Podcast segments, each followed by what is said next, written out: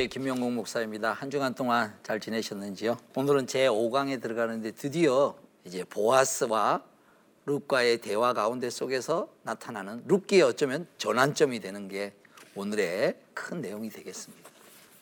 그래서 오늘 보아스와 룻의 대화의 전체적인 내용을 우리가 한번 알아보고요. 두 번째는 룻을 대하는 보아스의 말투, 말의 내용, 행동. 그 그런 것 속에 나타난 그 사람의 인격. 오늘 전 우리 크리스천들이 제 개인적인 생각으로 좀 고급진 사람들이 됐으면 좋겠어요. 어, 사람의 마음을 만져주고 세워주는 그런 연습들을 우리가 오늘 이 어, 세심한 상대방을 위한 그 마음과 감정을 살필 줄 아는 모습들이 오늘 본문을 통해서 잘 녹아 들어가 있을 겁니다. 그 다음에 이런 행동을 들은 나오미가 깜짝 놀라면서 그가 고백한 내용도 그가 고백한 내용도 자기가 무슨 말을 하는지 모르지만 엄청난 고백을 오늘 하고 있습니다. 그래서 이 스토리 전체 속에 끊임없이 그 하나님의 손길이 눈에 보이지 않으면서 어른 어른 어른 지나가는 것을 우리가 아주 느낄 수 있을 겁니다. 보아스가 룻을 이제 만나는 장면입니다. 아, 우리가 지난주에 봤듯이 룻이 이삭 죽기를 하고 있을 때 그때 마침 보아스가 그때 베들레헴에서 자기 밭으로 일보로 완 타이밍이었다라는 겁니다. 루시 가서 베는 자를 따라 밭에서 이삭을 줍는데 우연히 그 밭은 누구의 밭이었느냐? 보아스에게 속한 밭이었고 그다음 그때 마침 보아스가 왔다. 보아스가 마침 베들레헴에서 밭으로 왔다는 것은 보이지 않는 손이 이 사건들 속에 역사하고 있음을 우리가 이렇게 느끼고 있습니다. 오늘 우리의 인생 가운데 속에서 이루어지는 많은 것들이 우리 눈에 보이지 않지만 그런 것들이 실질적으로 어떻게 이루어지고 있는지를 믿음의 세계 속에 들어가면 들어갈수록 더 많이 볼 수 있고 발견할 수 있는 하나님의 역사를 주관하심을 아, 우리가 아, 느낄 수 있는 그런 또 좋은 본문 중에 어, 하나입니다.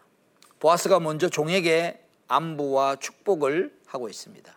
주인과 종의 관계성 속에서 어, 그냥 의례적인 인사가 아니고 어, 진심으로 그 종들을 그저 종으로 대하고 있지 않는 이스라엘에 있어서의 노예와 주변의 이집트나 이방 나라에 있어서의 종, 종들과는 근본적으로 다릅니다.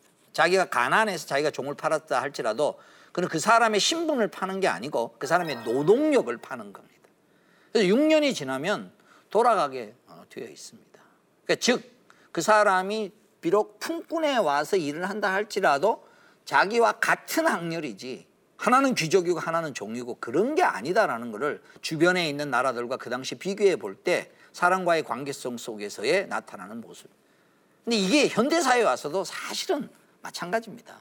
우리나라에도 한참 문제가 되는 갑질의 문제라든지 아, 저분들이 왜 저렇게 행동할까 여러 가지 이유가 있겠지만 어, 기본적으로 속해 있는 데가 다르다라고 느껴서 아마 그런 어, 것이 아닐까라고 얼핏 생각합니다. 그러니까 그 당시에는 고대 사회에서 충분히 그랬을 텐데 보아스가 종에게 하는 말을 통하여서는 그렇지 않다라는 것을 어, 보여주고 있습니다. 그래서 여기 오늘 그림에 보듯이 그의 어, 종들에게 묻습니다. 누구의 소녀냐?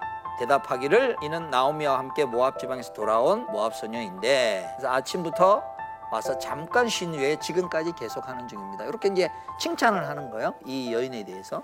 보아스의 그 질문을 통해서 저희가 알 수 있는 또 하나의 그 내용이 있습니다. 저 여인에 대해서 물을 때 누구 집안 사람이냐 이거 묻는 거예요. 관계성 속에서 그 사람은 어느 집안의 누구냐 이렇게 어, 설명을 어, 하고 있습니다.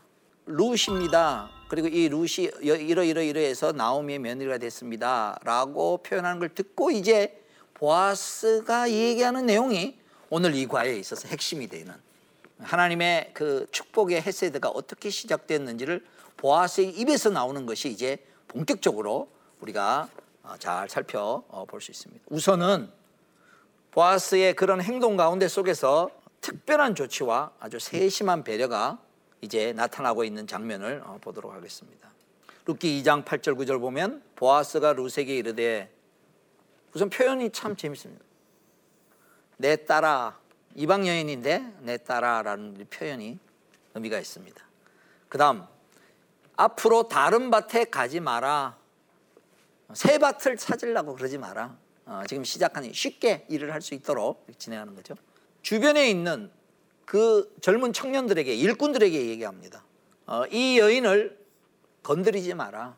성적으로 괴롭게 희롱하지 말라는 거죠.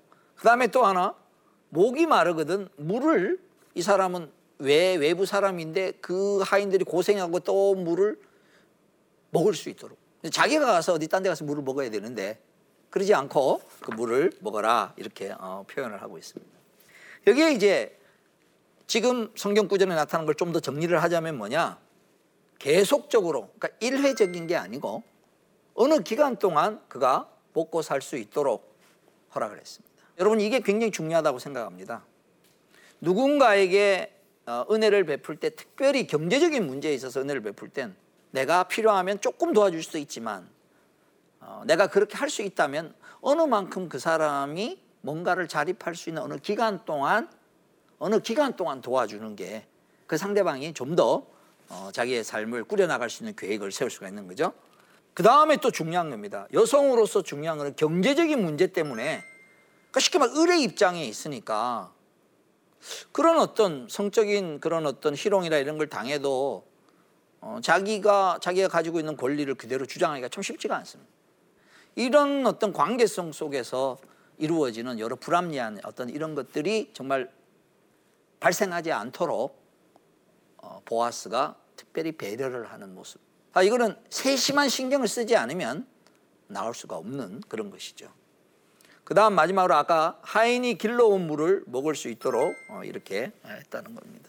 이런 어떤 것들을 볼 때 그를 함부로 대하지 않는 그런 어떤 어, 모습들을 이렇게 잘 어, 설명을 하고 있습니다. 그의 또 세심한 이 배려를 뭐라고 또 표현을 하고 있느냐? 루시 이 얘기를 듣고 나면 깜짝 놀랐습니다. 보아스가 자기를 이렇게 대해주는 걸 보고 루시 보인 반응입니다. 얼굴을 땅에 댔다라고 표현했습니다. 그러니까 굉장한 그 은혜 입은 것에 고마움을 표현하는 거죠. 이방 여인인데 나를 어떻게 이렇게 은혜를 베풀어 주시고 돌보아 주십니까? 전혀 생각지도 않았던 이런 그 은혜를 입었을 때 이런 표현을 함으로써 보아스가 지금 베푼 내용이 이게 보통 일이 아니었다라는 것을 이렇게 표현하고 있죠. 근데 여기에 대한 이제 보아스의 하는 말이 오늘 어, 이 과에 있어서 아주 중요한 핵심적인 내용이 되고 또 아 사람을 이렇게 칭찬하는 거구나. 오늘 사람 칭찬하는 법을 또 은혜를 가지고 칭찬한다는 게 뭔가 하는 것을 또 한번 생각해 볼 수 있는 아주 좋은 내용이 될 겁니다. 자, 우선은 뭐냐? 루시 행한 착한 행실을 먼저 그가 잘한 일을 칭찬하는 루시 잘한 일. 그게 내 남편이 죽은 후에 내 시어머니에게 행한 것과 네가 특별히 거기에 있지 않고 고국을 떠나서 알지 못하던 여기로 온 일을 내가 들었다라고 표현을 합니다. 보아스가 어떤 신앙의 사람인가 하는 것을 우리가 또 볼 수 있는 종류. 그 사람에 대한 칭찬을 하되 그 사람의 행동 속에서 하나님께서 보시는 마음으로 그 사람을 칭찬하는 거예요. 그건 뭐라고 얘기하느냐? 이스라엘의 하나님 여호와께 그의 날개 아래 보호받으러 온 것이다라고 해석을 하는 것입니다.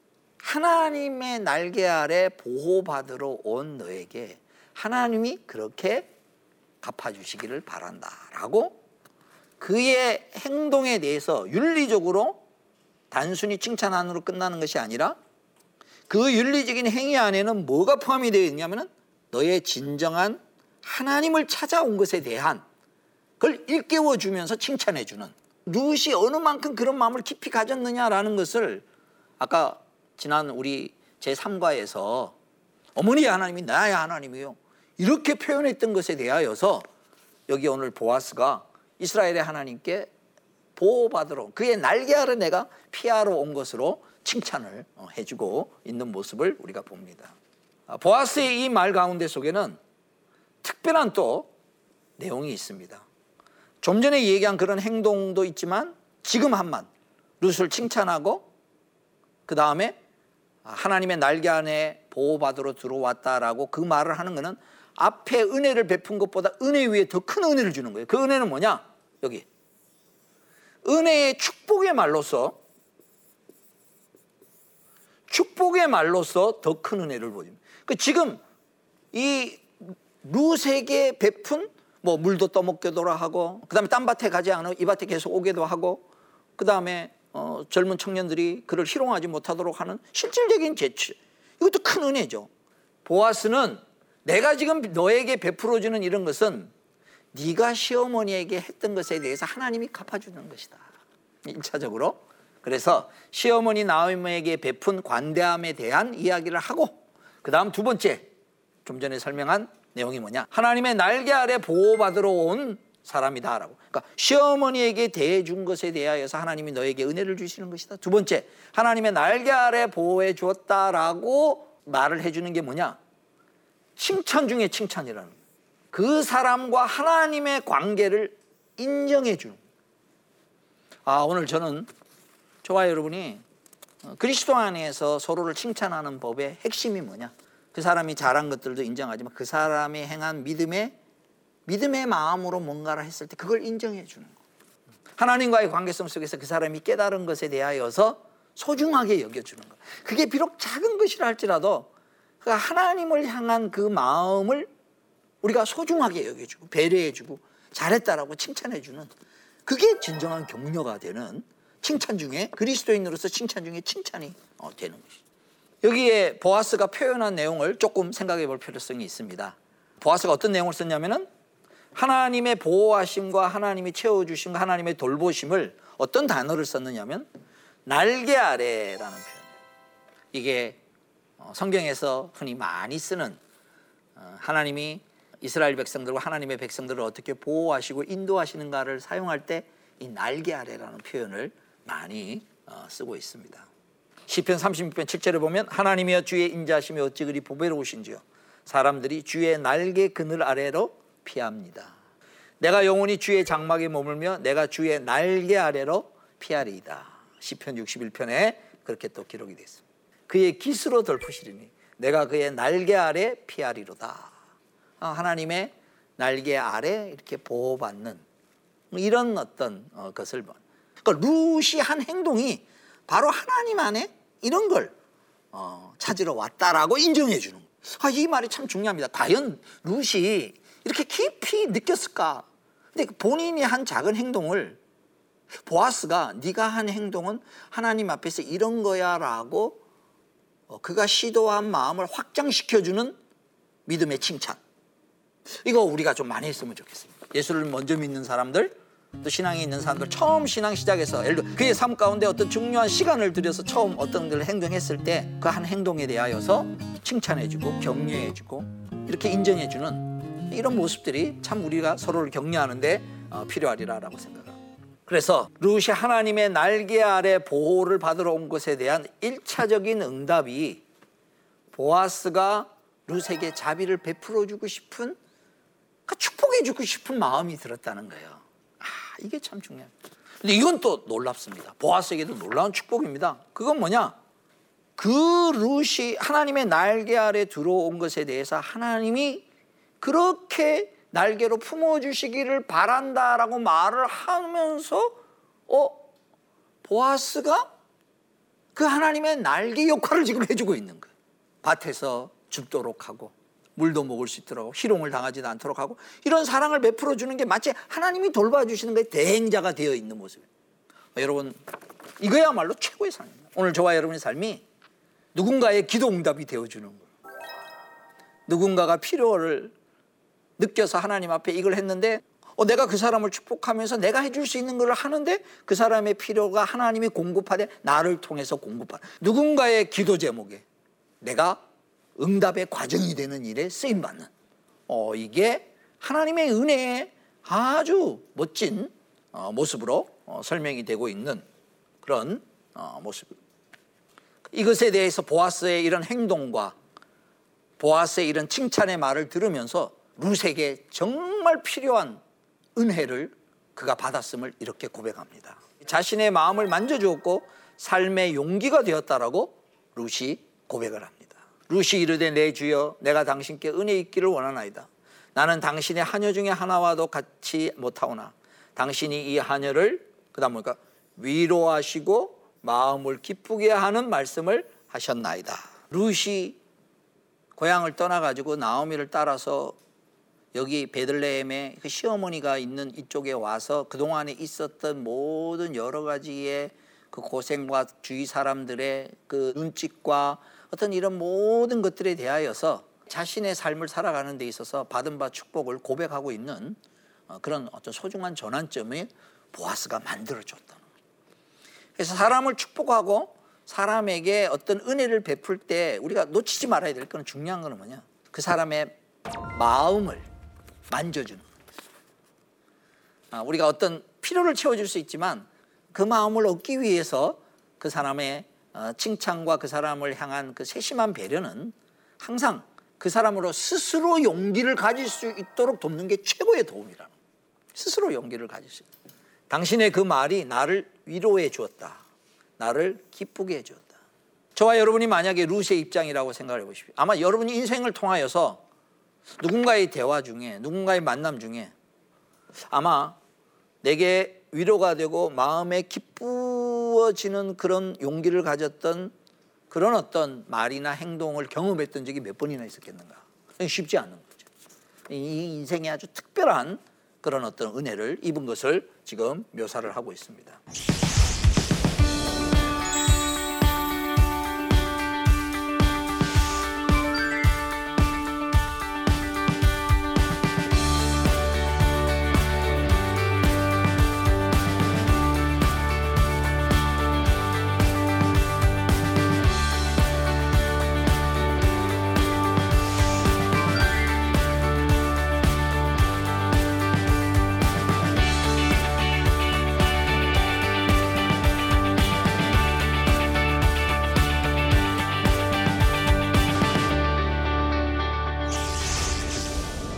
여기에 끝나지 않고 더 다음 단계로 나갑니다. 그러니까 이 사건이 진행되면 이렇게 에스컬레이터를 타듯이 은혜가 있고 그 은혜에 대한 반응이 있고 그 반응 가운데 축복의 말이 있고 축복의 말 속에 또 은혜 행동이 있고 그러니까 이 헤세드가 확장되어 나가는 그러니까 뻥튀기가 되는 것들이 아 이게 이 사건이 쭉 진전되어 나가는 멋진 모습. 자 칭찬만 해놓고 끝나지 않고 더 나아가요. 앞에 했던 행동도 있고 뒤에 했던 행동이 또 있는 거예요. 같이 한번 보면 룻이 현실적인 필요와 함께 자존심을 지킬 수 있도록 보아스가 세심한 배려를 했던 것을 우리 엿보는데 점심때가 됐어요.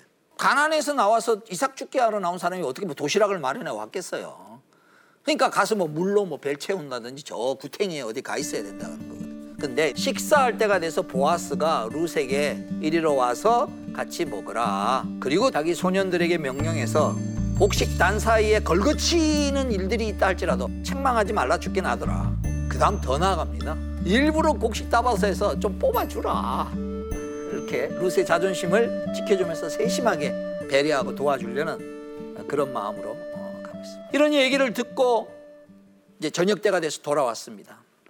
나오미와 룻이 이제 대화를 하는 통해서 그날이 보통 날이 아니라 특별한 은혜의 날이었다라는 것을 그러니까 그걸 부각시키는 거예요. 이게 보통 사건이 아니다. 은혜의 사건이다라는 것을 부각시키는 나오미의 사건입니다. 그래서 자기가 남은 거를 시어머니에게 가지고 갔다 그거예요. 그 얘기를 하는 거예요. 근데 이 시어머니가 보니까 아 이거는 평범한 일이 아닌 거예요. 특별한 일인 거예요. 그래서 질문을 했어요. 나오미의 질문. 그래서 이 질문을 통해서 볼 때 이 정도 양이면 한 에바라든지 22리터예요. 이건 뭐냐 주운 게 아니라는 거예요. 이 정도 양은 주울 수가 없는 양이라는 거예요. 무슨 특별한 어떤 일이 있었던 양이라라고 어, 생각이 드는 겁니다. 그 다음에 그런 것뿐만 아니라 여기 봐라 볶음국식 자기 점심 때 먹고 난 다음에 그 볶음국식도 같이 갖다 줬어요. 이걸 보고 이제 노아미가 깨닫는 거예요. 고백을 하는 겁니다. 그리고 먼저 어디서 줘왔느냐 묻고 그 다음에 아, 너그 그 돌본 자에게 복이 있기를 바란다라고 표현하고 그러니까 나오미가 이제 영적 깨달음 가운데 속에서 아주 자기도 알지 못하는 예언을 이렇게 합니다. 살아 있는 자와 죽은 자에게 은혜 베풀기를 원하노라. 어, 이거는 굉장한 말입니다. 죽은 자에는 우리 은혜를 못 베풀어요. 못 베풀어요. 근데 희한한 이 예언을 하나 하고 있습니다. 어쨌든 그리고 그 사람은 우리와 특별한 관계에 있는 사람이다. 아, 이 기업물을 짜기 나중에도 설명하겠습니다만 우리에게 도움을 줄 수 있는 위치에 있는 사람이다 이렇게 이제 설명을 합니다. 나오미는 이 사건을 통하여서 하나님이 이 사람을 만나게 한 게 특별한 사건이 특별한 은혜구나라는 것을 그가 고백하고 그 사람이 앞으로 우리가 생각지도 못하는 특별한 일을 할 사람이구나라는 걸 자기도 모르게 죽은 자에게 은혜를 베풀 자. 이게 나중에 이제 가면 아들을 낳아서 그 가게를 이어갈 그런 어떤 자라로 판명이 됩니다만 이때까지는 자기가 무슨 말 하는지 몰라요. 그러나 하나님의 그런 어떤 은혜에 대한 모습을 이렇게 어, 설명을 하고 있습니다. 자, 이제 마무리를 하도록 하겠습니다. 보아스가 누군가의 날개가 되어주는 것처럼 오늘 저와 여러분의 삶도 누군가의 날개가 되어주는 일이 하나님이 날개가 되어주는 것에 하나의 채널과 통로가 된다는 거죠. 나와 내 가족만의 날개만 되어주지 말고 내가 영향을 끼칠 수 있는 사람의 날개가 되어주면서. 그게 때로는 말로 격려하는 말일 수도 있고 어, 때로는 밥 한 끼 사주는 걸 수도 있고 뭐가 되었든지 간에 그에게 아까 진정으로 그를 칭찬해주고 그와 하나님과의 관계성 속에서 어떤 시도를 하는 것이 있다면 그걸 인정해주고 아, 그 사람을 배려하는. 그래서 누군가의 기도 응답에 우리의 삶이 되는 아, 그런 멋진 삶이 헤세드게 자비를 베푸는 삶의 내용이라는 것입니다. 다른 사람을 가장 존귀하게 대하는 어, 형제 사랑의 방법은 뭐냐?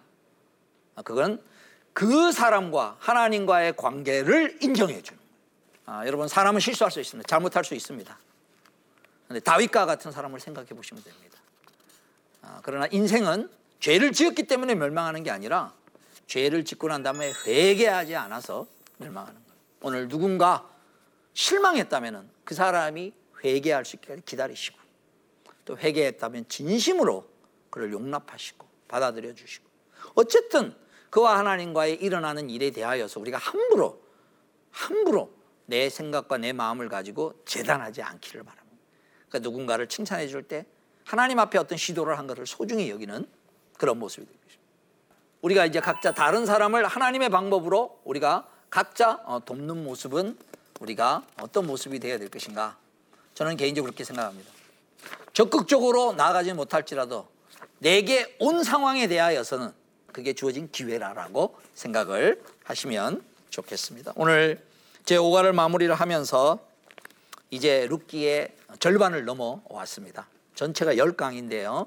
오늘의 큰 전환점을 갖는데 이제 다음 제6과에는 룻의 혼인을 준비하는 그런 나오미의 내용들이 나와 있습니다. 여러분 오늘 하루도 수고 많으셨습니다. 감사합니다.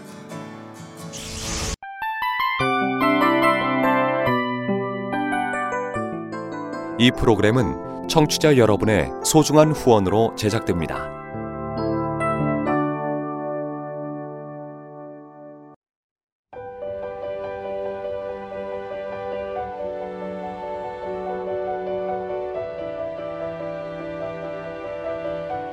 세상에는 수많은 교회들이 있지만 더 깊이 있는 말씀 강해를 찾기 위해 크기로만 교회를 선정하지 않습니다.